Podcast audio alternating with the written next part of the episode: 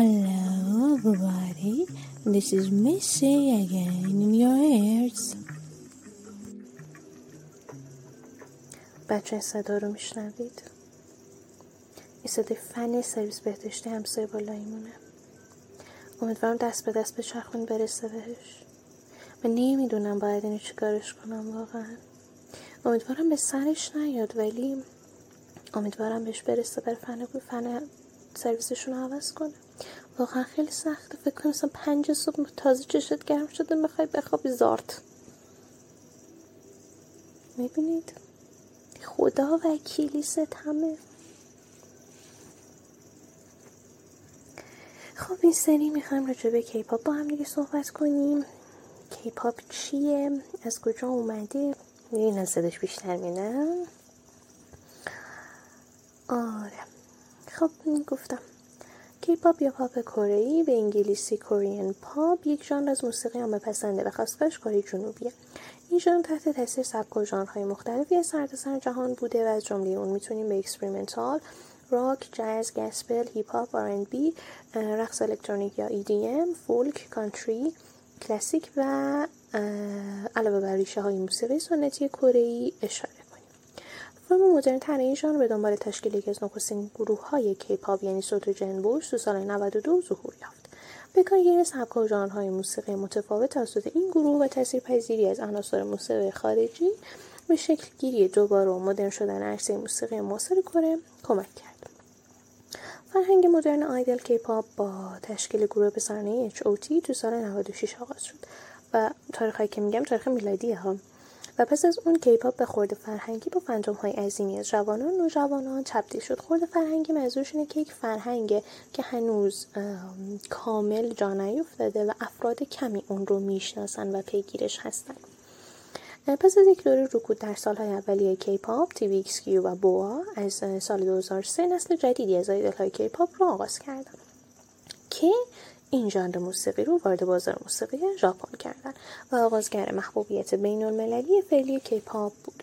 با پیشرفت سرویس‌های شبکه‌سازی اجتماعی آنلاین و برنامه‌های تلویزیونی کره‌ای، گسترش امروزه کی‌پاپ و سرگرمی کره‌ای که با نام موج کره شناخته میشه، نه تنها تو شرق آسیا و جنوب آسیا، بلکه در پاکستان، بنگلادش، هند، آمریکای لاتین، همه جای افریقا، خاورمیانه و سرتاسر جهان غرب دیده میشه و مخاطبانی از سرتاسر جهان به دست آورد. اصطلاح کی‌پاپ از دهه دو هزار محبوب شد.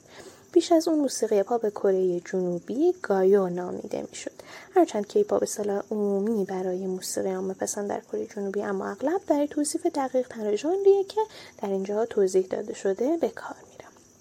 کی‌پاپ تو سال دو هزار و هجده رشد قابل توجهی داشت و با افزایش هفده ممیز نه درصد درآمد خود به یک تجارت قدرتمند تبدیل شد. بر اساس گزارش موسیقی جهان در سال دو هزار و نوزده از فدراسیون بین‌المللی صنعت فونوگرافی، کی‌پاپ در جایگاه ششم ده بازار موسیقی برتر جهان قرار گرفت و از بی تی اس و بلک‌پینک به عنوان پیشتازان رشد این صنعت نام برده شد. دیگه جونم براتون بگه راجع به کی‌پاپ که آه. با افزایش محبوبیت کی‌پاپ برای میلیون‌ها طرفدار جدید بالقوه، این سوال مطرح میشه که کی‌پاپ چیه و پاسخی که اغلب دریافت می‌کنیم اینه که موسیقی کره، یعنی همونجور که گفتیم. اما مشخصات بارز کی‌پاپ چیه؟ یکی اینکه بیش از اون که روی تک‌خوان‌ها یعنی همون سولوکارا تمرکز داشته باشه، به گروه‌ها اهمیت میده. میانگین تعداد اعضای گروه کی‌پاپ پسرانه چهار ممیز چهل و هفت عضو و برای گروه‌های دخترانه چهار ممیز بیست و یک عضو. دومیش اینه که متن ترانه‌ها غالباً به زبان کره‌ای، اما گاهی اوقات ابیاتی به انگلیسی به خصوص برای کورس‌ها هم وجود داره که مخاطبان بین‌المللی رو بیشتر جذب کنه. سومیش اینه که خوانندگان کره‌ای در مقایسه با ستارگان ستارگان کشورهای دیگه مثل چین و ژاپن از شخصیت‌های برجسته‌تر و مطرح‌تری برخوردارن. موضوع اصلی آهنگ‌ها عشق و برخلاف پاپ آمریکایی موضوعات جنسی به ندرت ابراز میشه. کی‌پاپ پاک‌تره و به شکل سالم‌تریه. منظورم نیستش که هالیوود یا حالا هر جای دیگه‌ای موضوعات بدی داره ها، نه. تفاوتشون با کی‌پاپ اینه مثلا توی موزیک ویدیوهای آمریکایی خیلی می‌بینید که از زیبایی‌های زنانه خیلی استفاده میشه کلمات قشنگ بخوام به کار ببرم. اما خب توی کی‌پاپ در اون حد ابراز نمیشه، مخصوصا قبل تر که اصلا خیلی کم دیده میشد. الان حالا یکم شبیه تر شده، اما باز هم مثلا مثلا نیکی مناژ، کاردی بی یا امثال هم رو نمیشه اصلا با اینا مقایسه کرد دیگه. خدایی حالا اونای دیگه به نسبت حالا باید بگیریم دیگه. میفهمید من چی میگم دیگه. بخش بصری در کی‌پاپ عنصر مهمی تلقی میشه تا حدی که ستارگان کره‌ای برای جذب طرفدار اعمال عمل‌های جراحی انجام میدن. موزیک ویدیوهای کی‌پاپ معمولا در مقایسه با ژانرهای دیگه زنده‌تر و رنگارنگ‌تره. سایر خصوصیات کی‌پاپ رو بخوام براتون بگم، کودکان به شکل موثرتری توی این راه تربیت میشن تا به ستاره‌های کی‌پاپ تبدیل بشن و هیچکس چشم از هدف خودش بر نمی‌داره. تو کره جنوبی از لحاظ رعایت حقوق قانونی و وفاداری عمیقی نسبت به لیبل ریکورد وجود داره. ریکورد لیبل ها به تنهایی فراتر از یک لیبل هستن، اونا برند های قدرتمندی هستن. کره در رابطه با اعضای گروه های پاپ بسیار با تدبیر عمل میکنه تا بتونه هر چقدر ممکنه شنونده جذب کنه. برای مثال میتونیم گروه هایی رو نام ببریم که حداقل یک عضو چینی دارن و میتونن مخاطبان بالقوه چینی رو جذب کنن و اصلا کارآموز گرفتن سر تا سر جهان یکی از دلایلش اینه که مارکت کشورهای دیگر رو کره بتونه به دست بگیره. همونطور که مثلا میبینیم الان لی از اکسو توی چین خیلی فعال تره تا تو کره.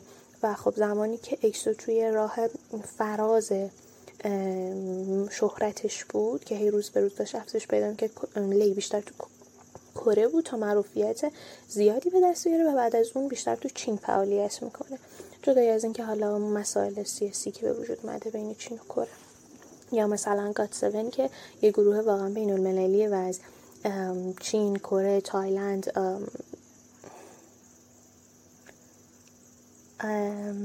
مارک یادم نمیاد اهل کجا بود متاسفانه،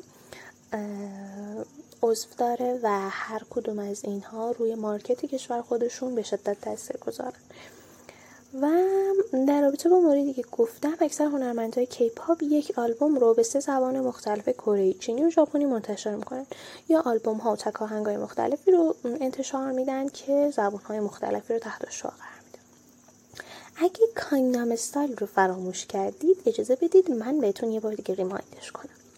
این آهنگ همون آهنگیه که تو سال دو هزار و دوازده در آمریکا بسیار زیاد مورد توجه قرار گرفت، اما در واقع آهنگ گانگنام استایل با اجرای سای عزیز تنها یک نمونه از آهنگ‌های پاپ با... که با دقت مهندسی شدن بود که بسیار هم معروف شد.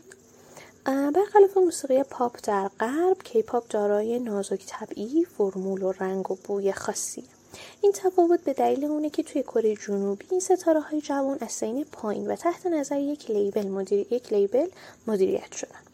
مانند استانداردی که در تمام طرح‌های صادراتی این کشور رعایت میشه، از موزیک هم انتظار میره که در حد کمال ظاهر بشه. اما اگر بخوایم مختصر از تاریخ کی‌پاپ صحبت کنیم، کی‌پاپ که به شکل امروزی میشناسیم تو دهه نود شروع به کار کرد، همونجور که گفتیم، اما پس از چند دهه آموختگی فرهنگی به مقبولیت امروزی خودش رسید. فرهنگ غربی که تو سال پنجاه میلادی شدیداً مورد استقبال قرار گرفت و کی‌پاپ رو, تر... کی‌پاپ رو شکل داد. هرچند که حداقل از سالهای هشتاد می... میلادی آمریکایی یا اروپایی در کره زندگی می‌کردند، اما در جنگ کره بود که ستاره‌های آمریکایی وارد کره شدند تا برای سربازها برنامه اجرا کنند و بدین گونه سبک و خصایص فرهنگ پاپ آمریکایی رو به همراه خودشون آوردند.